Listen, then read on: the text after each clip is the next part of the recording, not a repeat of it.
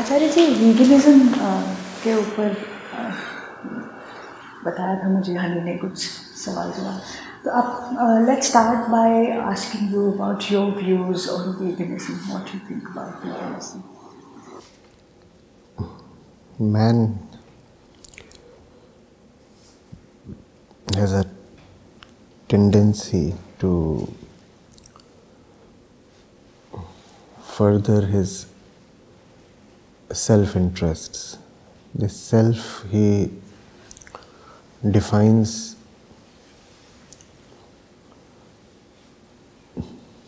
usually quite narrowly.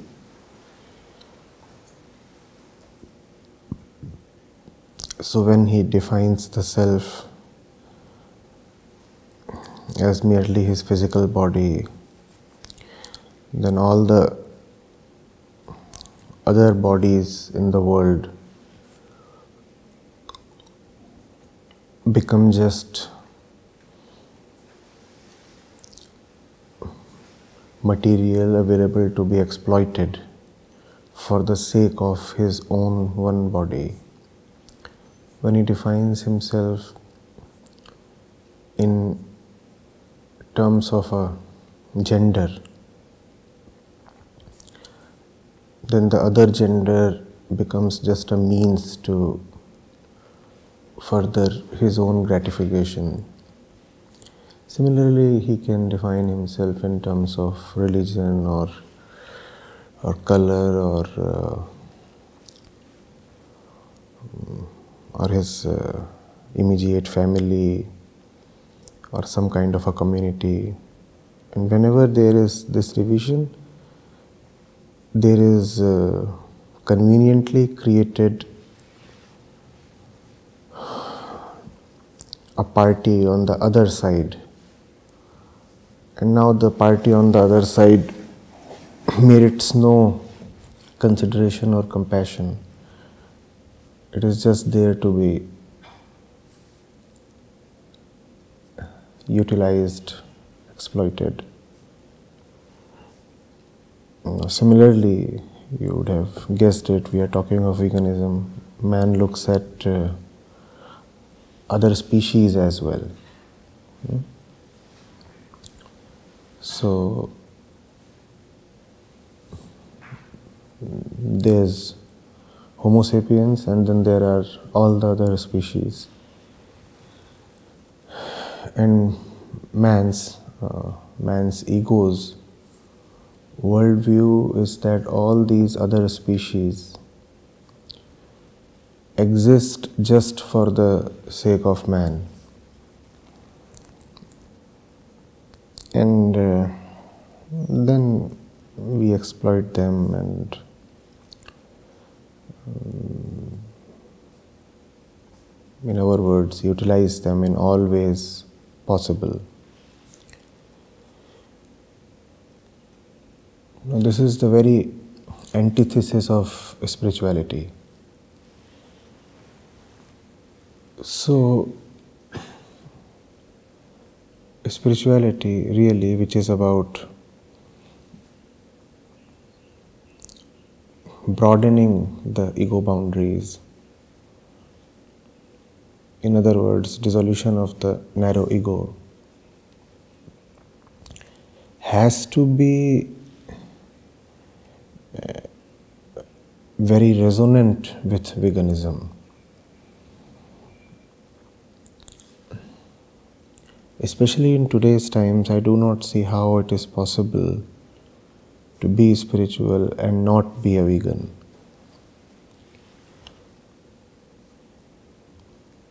Reason being, there has never been such biodiversity loss and extinction of species as is happening today.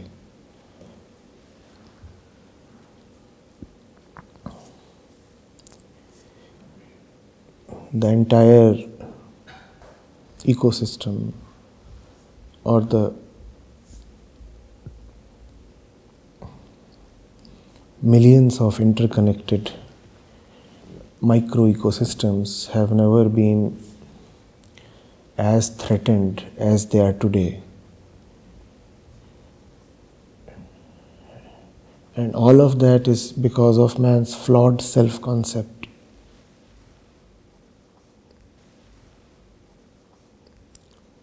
So these two are highly interrelated things. Man's quest for liberation from his little ego, narrow self concept, and man's compassion towards the larger world. And the larger world obviously has to include all flora, fauna, environment, everything. So it's about ego at the end of the day. Yes, it begins from there and. Um, in, in the Indian context, you know, we are like from the time uh, in Indian families, a child is born, you know, child is fed milk. There's a huge ceremony in which the first thing that is fed is kheer, and that kheer is also made of milk. So, I mean, in the Indian context, where we have always uh, uh, uh, spoken about compassion to animals and you know taking care of cows and everything, how does this this fit in our context? You see,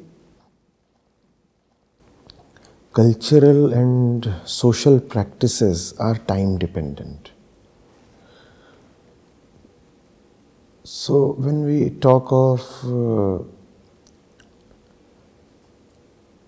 India and specifically the Hindu communities. uh, association, rather affinity with milk and milk products, that's a socio-cultural thing that does not really have much to do with the essence of religion. So, India being an agrarian economy, uh, throughout her history, and even today, two thirds of our population is involved in agriculture. The role of the cow, the role of oxen was important.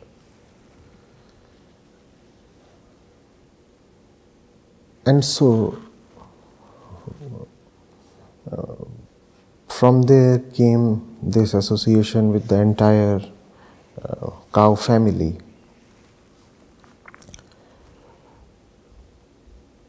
But all of that uh, was firstly in great limits, and secondly, a cultural practice. Hmm? cultures must change in response to the um, realities of the times.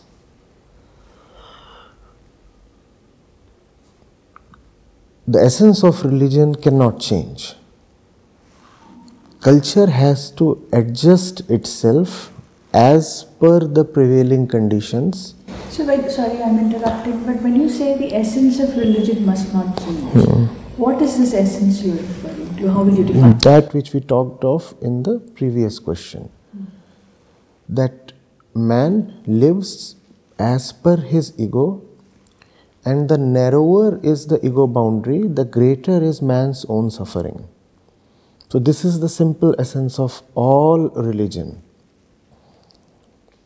the more you live by your petty self concept, the more you will suffer. Therefore, all religion truly is about liberation from the ego, nothing else. You see, when people talk of Sri Krishna, they often invoke the fact that he came from a family of uh,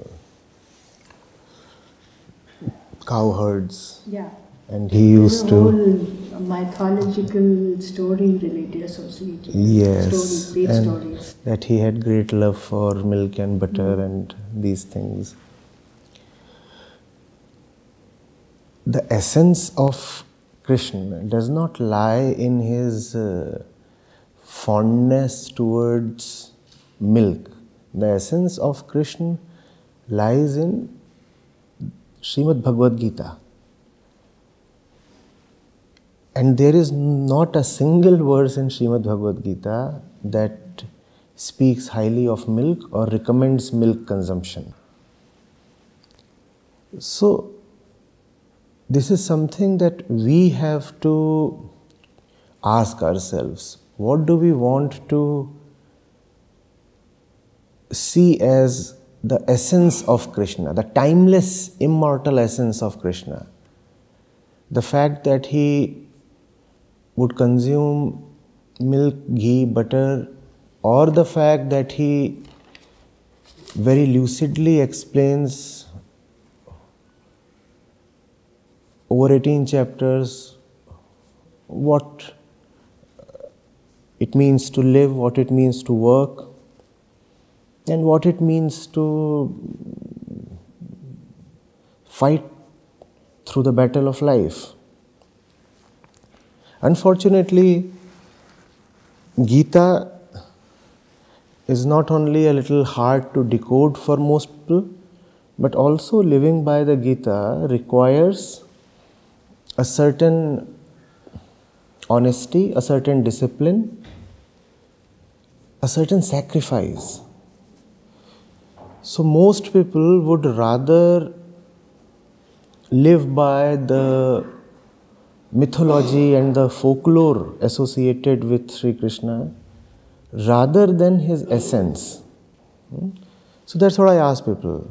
I mean, what does Krishna mean to you? Milk and butter or Nishkam Karma? Hmm?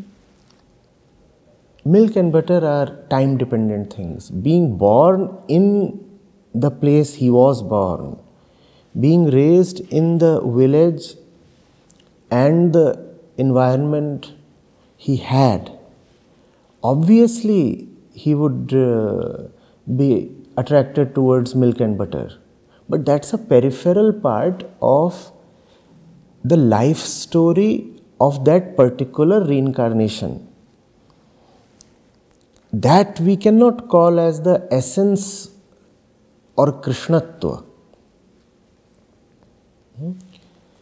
some other reincarnation of the same truth, born elsewhere, would not have that kind of affinity for uh, milk and butter. Similarly, people point out to the fact that Christ is known to have consumed flesh. But then look at his times. There are so many things in the religious domain that are absolutely time dependent. They must not be conflated with eternal principles. Hmm? What one eats depends on his time and age, his social conditions, and such things. It's almost like one's language, you see. Even if an avatar were to be reincarnated today, would he speak the language of yesteryear's Krishna? He won't talk in Sanskrit, right?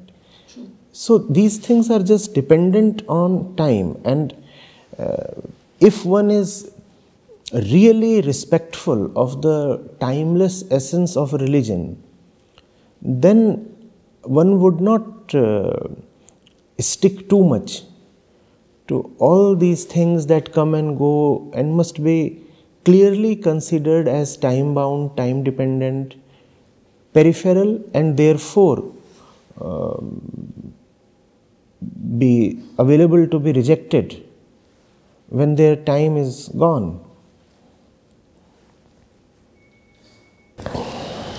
What about the nutritional aspect? you know, like they say it's rich in calcium and it's rich in protein, and so it's it's, it's must for children and you know women of certain age.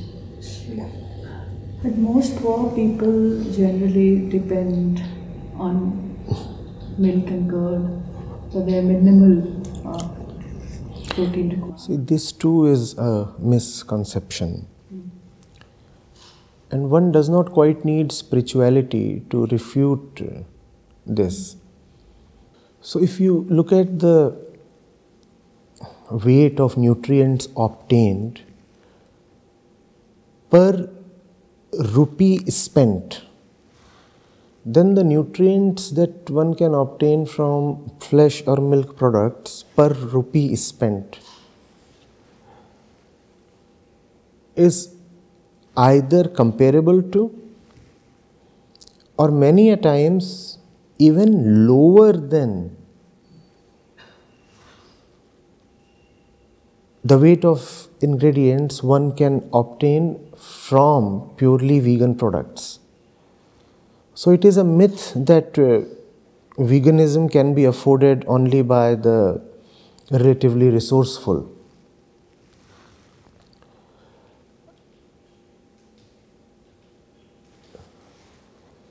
There is enough medical literature now available to conclusively prove that if you want to live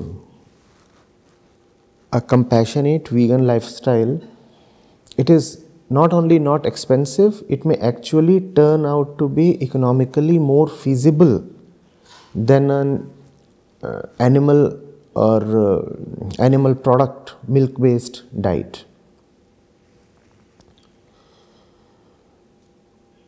As far as nutrients are concerned, you see, today you have top athletes, champions in tennis, cricket, several other sports, even in physically very very demanding disciplines like uh, like bodybuilding, like weightlifting, like boxing. And these are the people who are not only vegan, but they actually actively ever that their performances raised to another dimension after they turned vegan. So, not only are they saying that they are able to sustain their performances even while being vegan, what they are saying is that their top level world beating performances are due to veganism. Surely, this does not point towards a deficiency of nutrients in their body. And we have more and more research and medical material emerging every day. Obviously, there is uh, material to the contrary as well. But let's also remember the times we are living in. The vegan movement is still in its infancy and it is pitted against the powerful forces of animal agriculture, the meat industry, the leather industry, the animal products industry, the beauty products industry. Hmm? So, there are industries worth trillions of dollars that are threatened by veganism. And obviously, uh, these industries would uh, pour money into um, sponsored research reports that would rail against veganism. But if you go to credible agencies, you, you read what they are saying, you find out it works. It seriously works. Now, coming to Ayurveda, again you see it's a system of medicine. Hmm? And obviously, it will talk of firstly, stuff that is medicinal because its primary concern is not compassion but treatment of the ailing individual. Secondly, because Ayurveda has its uh, roots very much in India, therefore, it would talk of its uh, locally available. yeah stuff that is locally available and um, herbs and other ingredients that can be easily sourced. So these two things have to be remembered. Ayurveda, I'm not saying does not care for animals, but that cannot be its primary concern. By definition, that cannot be its primary concern. Its primary concern is heal the human being. Hmm? And whatever it takes for that. So many people may not know this, but Ayurveda, even for certain ailments, recommends flesh consumption.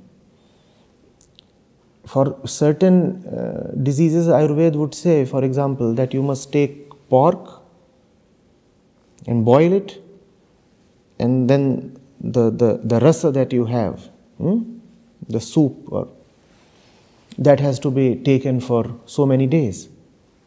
Now, if that involves slaughtering that animal, which it obviously would, so be it. The life of the man is more precious. And that is the uh, defined domain of a medical system of treatment. So you cannot fault it for that. But one cannot really quote Ayurveda to justify slaughtering a pig. What Ayurveda is saying is that in that special condition, this is what would work. Whereas veganism is a lifestyle.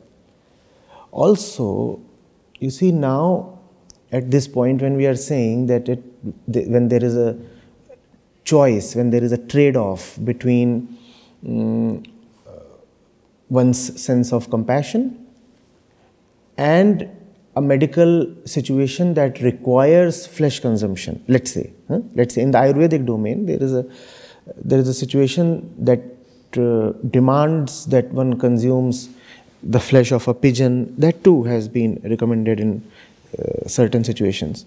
One, one consumes the flesh of a pigeon or, or, uh, or fish or something. Now is the time when one has to really decide what is it that one values more his body or his uh, or his love it's a cliched word but there is no other uh, word available for it so i have to ask this and there have been people who have said that they would rather die, than kill others for the sake of their life.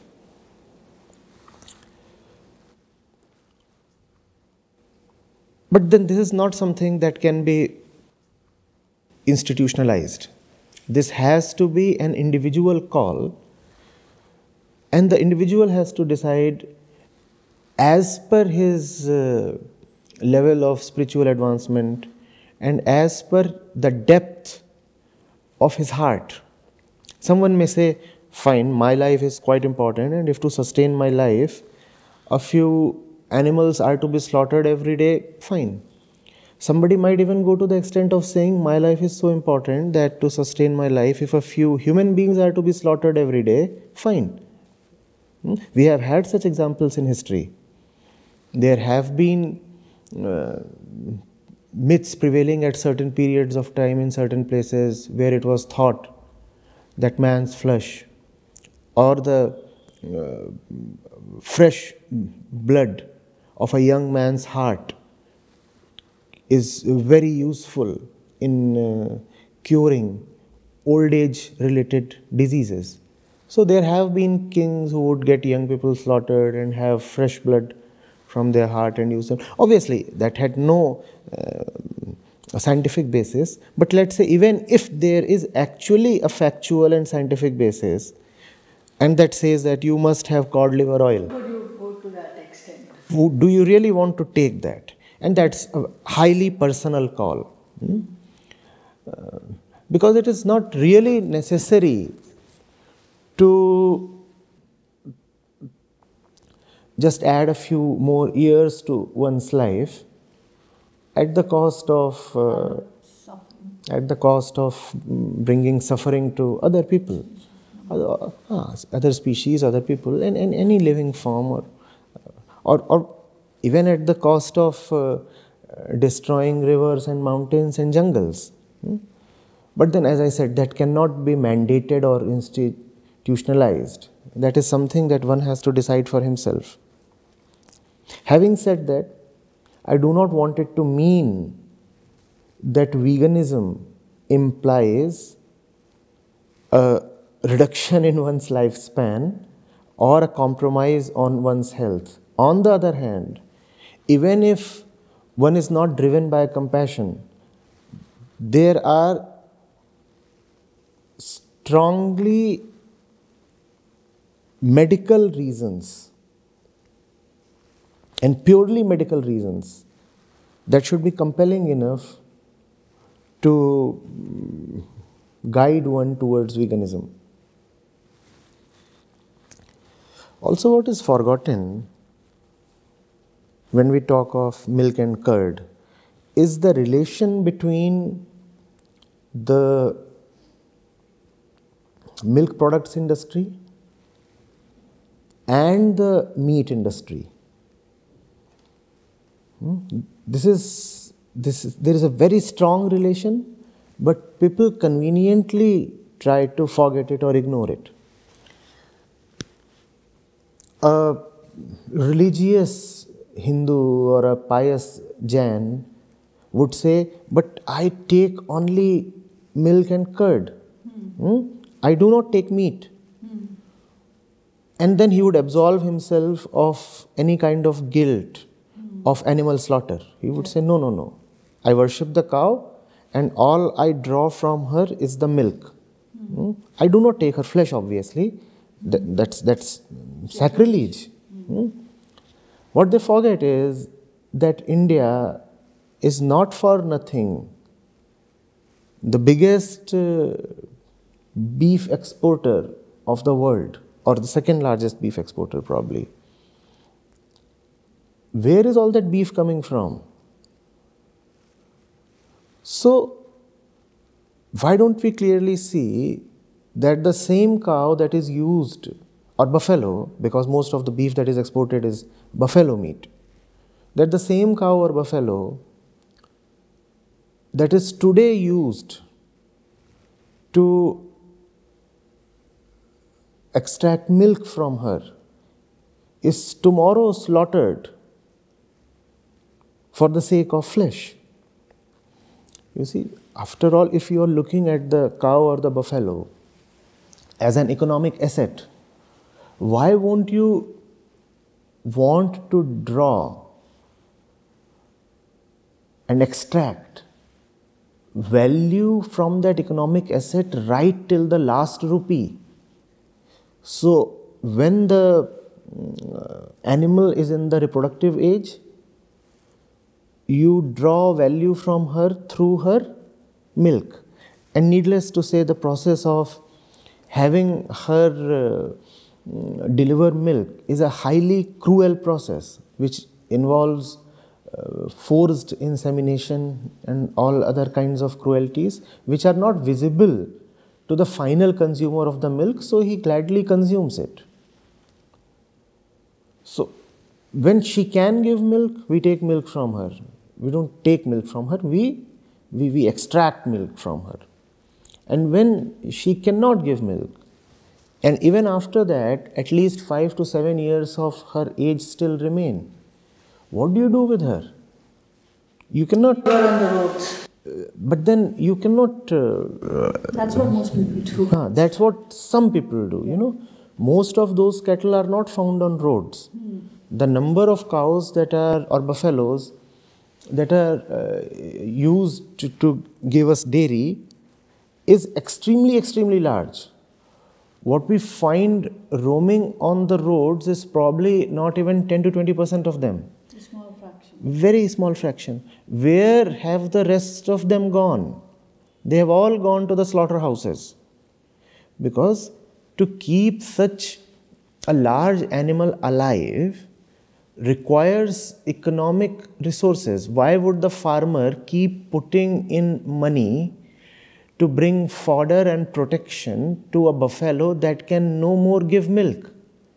And if the farmer has been trained to look at the animal only as Economic. an economic asset, then it makes quick and immediate economic sense to just sell off the buffalo to the slaughterhouse. And that is what is happening.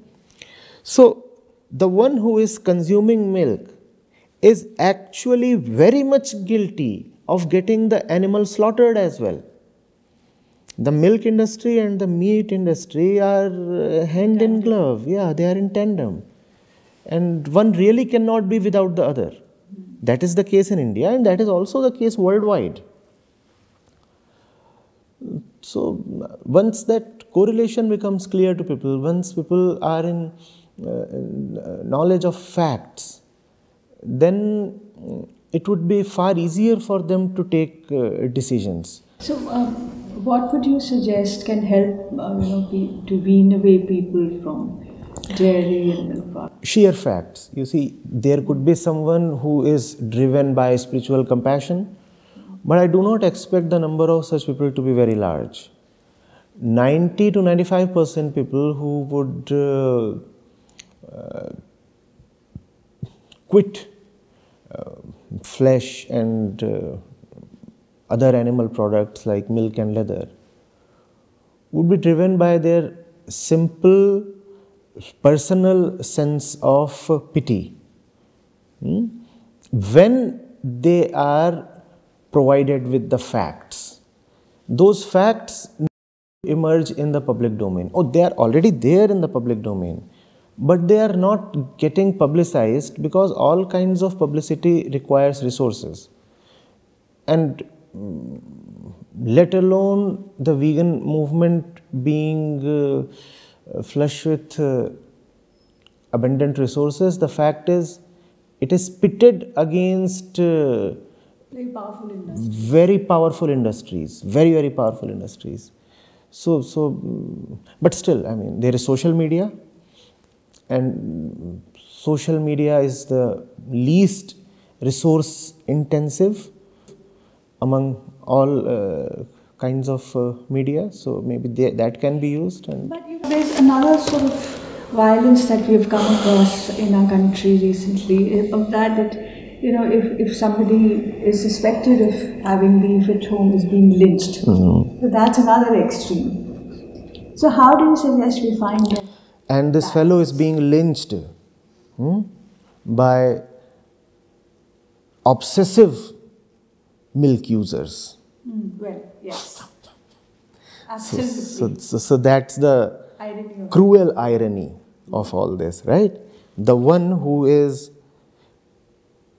drinking maybe a kilogram or two of milk daily is assigning himself the moral authority to actually physically assault someone who is just taking away the animal for slaughter. And sometimes not even taking away the animal for slaughter, just on suspicion these things are happening. So, this is not merely illegal, but also immoral and not at all spiritual. Hmm? Just leave the animal alone, let the animal be. Right? Uh, if so many cows are not being reared for milk, then the prices of beef would greatly escalate. And ultimately, there is uh, so much that boils down to economics. You know, if beef becomes expensive, Yeah. then its consumption goes down proportionately. Yes. And what is it that is keeping beef affordable? It is milk consumption Because it's in circulation. because it's in circulation. You see, you have an asset. if the only thing that you can have from it is its flesh, mm. then you will be required to firstly raise it to its maximum weight, mm. and then you get only one thing from it. What? Its flesh. Flesh in certain kilograms. Whereas if that animal becomes uh, perpetually productive for you over a range of five to seven years. And then as the final end product, it gives you its flesh as well, then it's a far more lucrative proposition. Mm. So take away milk from the equation, mm. and even beef consumption would drastically fall hmm. for purely economic reasons. Hmm. The economics would not remain sustainable anymore. So it's the milk consumer that has to realize that he is, that he is the driving factor behind cow slaughter. On the contrary, the milk consumer loves to take a morally high position and, and wants to command terms to others. Hmm? The best way to love the cow is to stop drinking her milk. Hmm? And to stop. That will be a very selfless kind of love. Yes. Not expecting anything from the animal yes, and yes, definitely not yes. looking at it as a. Uh, as a resource to be exploited. Yes, resource. yes, yes, yes. And is that not the. Is that not the only kind of love that needs to be exercised, not only in context of an animal, but also in context of another human being if you love somebody be it a cow or a human being why chain her and why keep milking her? Why not set her free? Or take care of it without really or take care of it yes. And take care of it not only because it is the holy mother cow but because it is a sentient being like any other animal. Hmm? if one is really compassionate, then the cow and the goat and the chicken would all be the same. Hmm?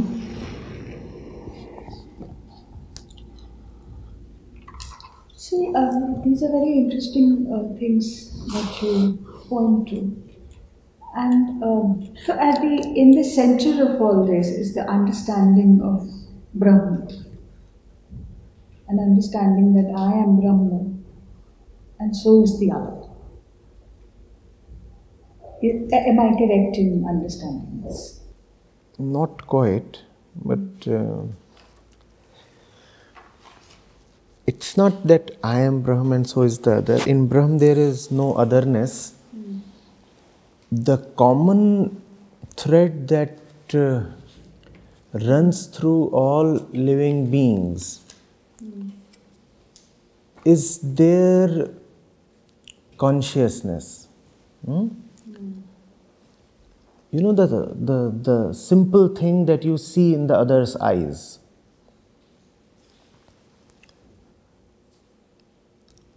You look at an animal, and if you can really be with that animal for a while, and if you have some sensitivity, it will be impossible for you to miss that that animal is so much like you.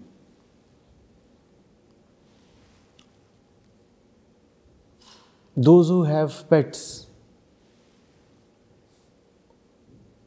or those who have ever loved an animal, would know what I am saying.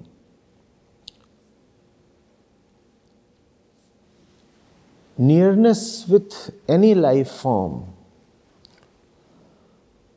would very quickly bring you to the realization that that life form has something very fundamental in common with you.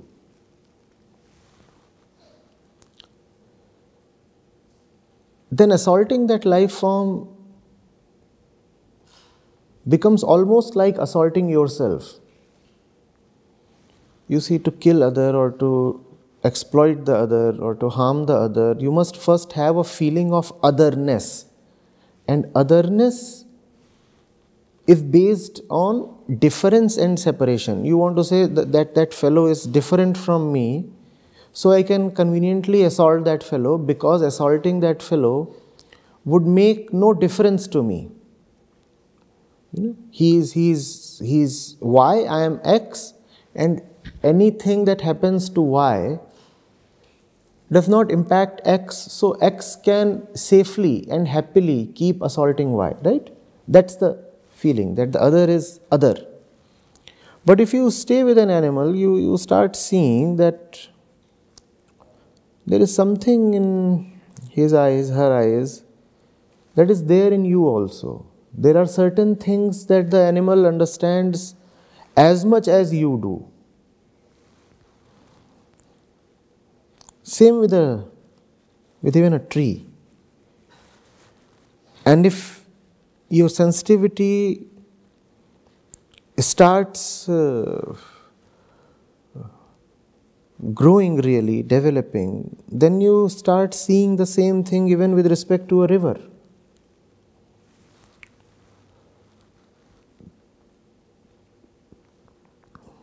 The animal wants much the same thing as a human being does relaxation,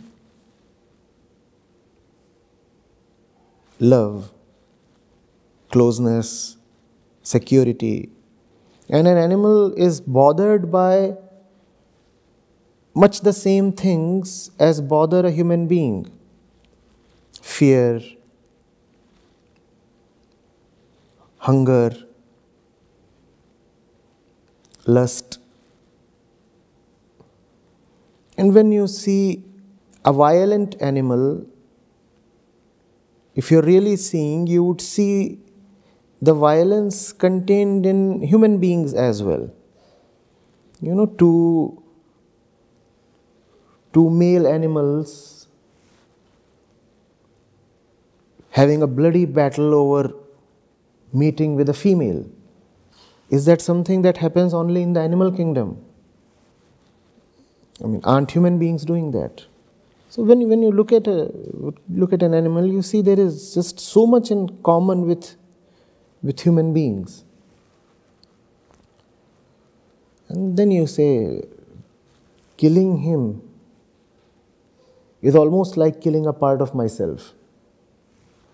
If I kill him, then I am allowing somebody like myself to be killed. And if that becomes the principle, then why should I not be killed?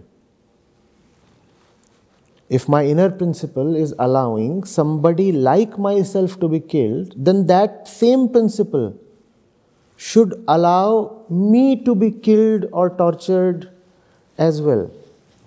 And that is when you do not want to treat the other. Yeah, but then there is also one school of thought which says that uh, human beings are superior because they have higher uh, consciousness in them they're more conscious of their being and then uh, they get human birth because you you have done certain amount of good karma and then you get the privilege to work towards your way to God. So I suppose that's sort of. No, that's very right. But then, what is meant by the superiority of the human form? Superiority of human form implies not exploitation of animals but going beyond one's own animal tendencies. It is an animal tendency to kill the other for food. Now it becomes quite ironical if I say that I am superior to an animal but I do the same things, the very same things that an animal does. What does an animal do? If an animal is hungry, hmm, it will kill. And it can kill recklessly. It can sometimes kill others of its own species. Snakes eat snakes. And animals do not care for morality or ethics or for a higher purpose in life. That's what animals do. What if human beings are found doing the same things, then are we superior to animals? Or are we worse than animals? Worse because animals never have the opportunity to rise above their animal nature. Hmm? Man, in his own assessment, says that he is above animals. So he had the potential to live in a way that is superior to the animal way of life. But that's not what we find with most people. Most people are living just as animals, maybe as intellectual animals, maybe as animals who have an added weapon called the intellect, but their primary tendencies remain very much animalistic. So, the same argument that man is superior to animals must be used to see that being superior to animals places upon us the extra responsibility to not be as animals are. Instead, man is found to be often worse than animals. Animals kill, but then only for food, maybe, or for reasons of jealousy or something. But man can kill recklessly and man can kill millions. For fun also. Or for fun. Think of it, the, the, the horror of it. Killing for fun. No animal kills for fun. Hmm? So, on one hand, we say we are better than animals, on the other hand, our behavior is worse than that of animals. Doesn't make sense. So, yeah, but this is a very interesting take on uh, veganism that I've heard so far. It's, it's very nice.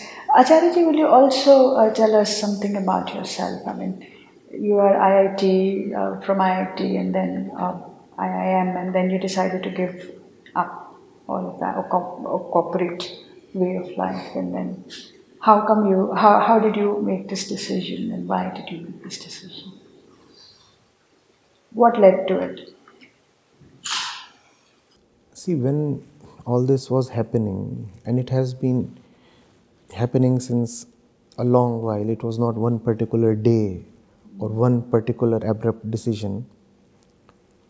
It was not something big that was happening, not something monumental that was being decided or was at stake. We all choose career options, don't we? And applying our judgment, our intellect, our discretion, we all choose work that we find to be the best for ourselves. I did exactly the same thing that everybody else does. I also applied my discretion. I asked myself, what is it that is worth doing? And I found in today's times and age, this is what is uh, the most important thing to do. We have a large number of uh, engineers, we have very, very capable managers. We do not lack in those things. What the world today needs is something else. It's another dimension that is calling to be addressed. So I entered that space. It's a very uh, simple story. There is nothing very uh, exciting or uh, enlightening about it. We all need inquiry into the self, and we all need knowledge of the self. And there is very little of it um, available or readily visible in the world today or in the institutions that are uh, supposed to provide education. So I said, yes, uh, we require to talk about who we are, what the mind is, what the mind's uh, central tendency is, and what the mind's central desire is, and uh, so that uh, people come to know about the one most important thing before they uh, talk of and decide on other things. This was a very, very important area uh, with not uh, enough people to take so it forward. you were inclined towards spirituality from your childhood? Yes, that was the case. But then it's not that I was inclined only towards spirituality.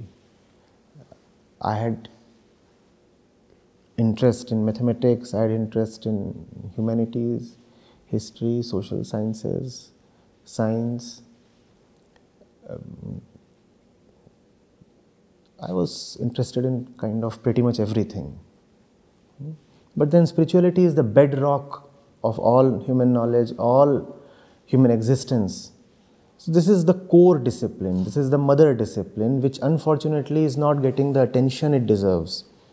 And because it is not getting the attention it deserves, the world is in a very bad shape. say so. In India, we have so many gurus, so many ashrams. What is, is lacking still in, in this sphere, particularly in a country like ours? You see, if you want to assess the quality of a nation's health, physical health.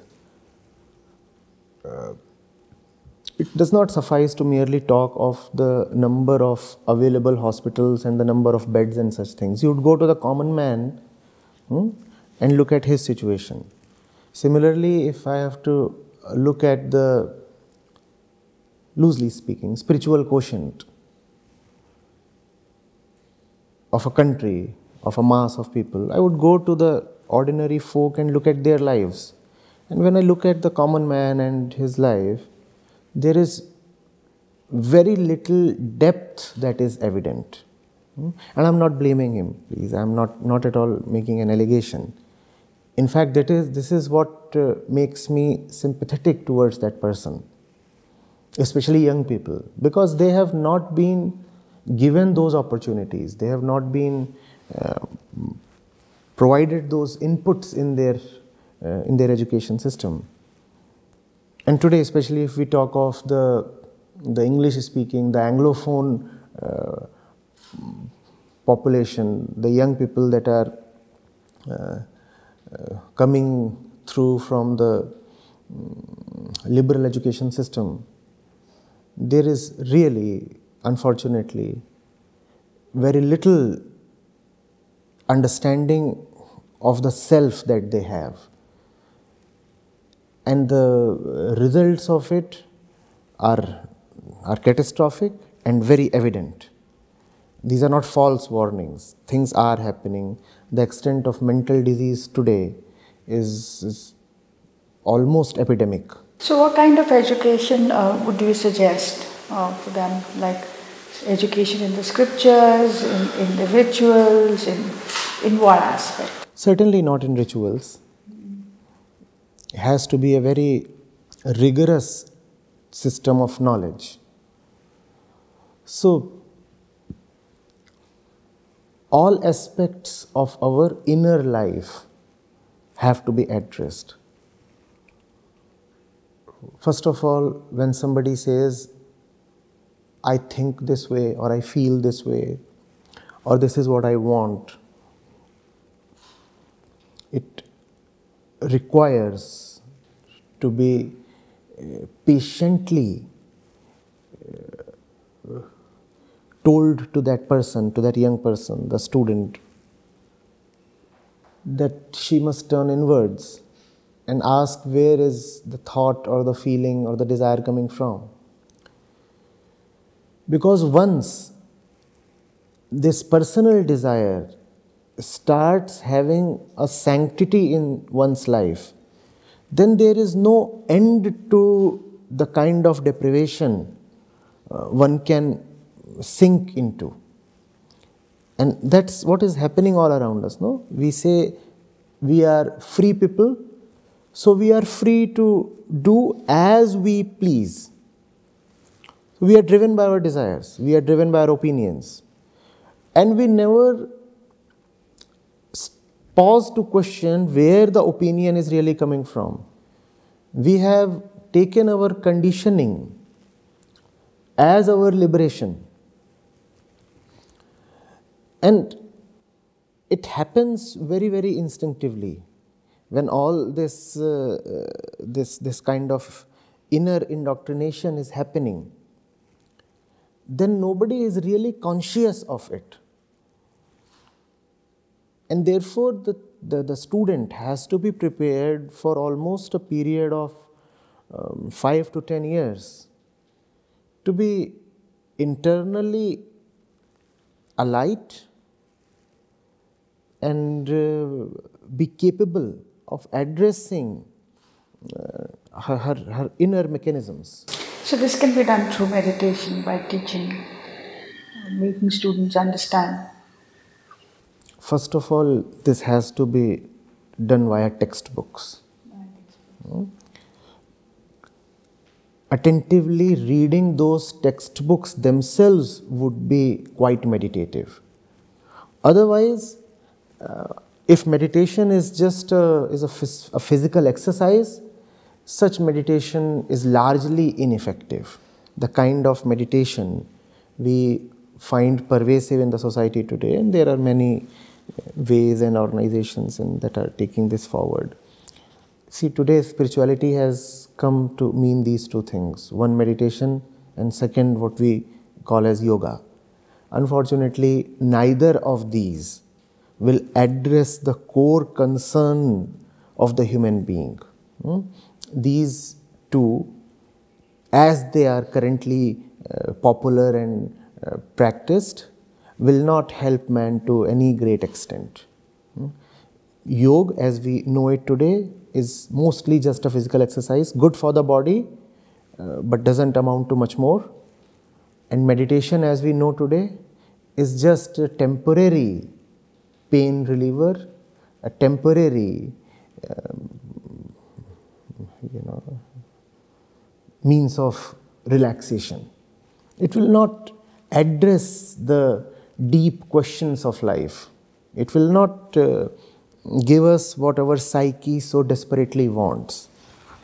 That can come only through self inquiry. That self inquiry is largely missing. We require a system of education that incorporates that. Right, that's that's quite a good thought to end this song. So thank you very much for talking to us.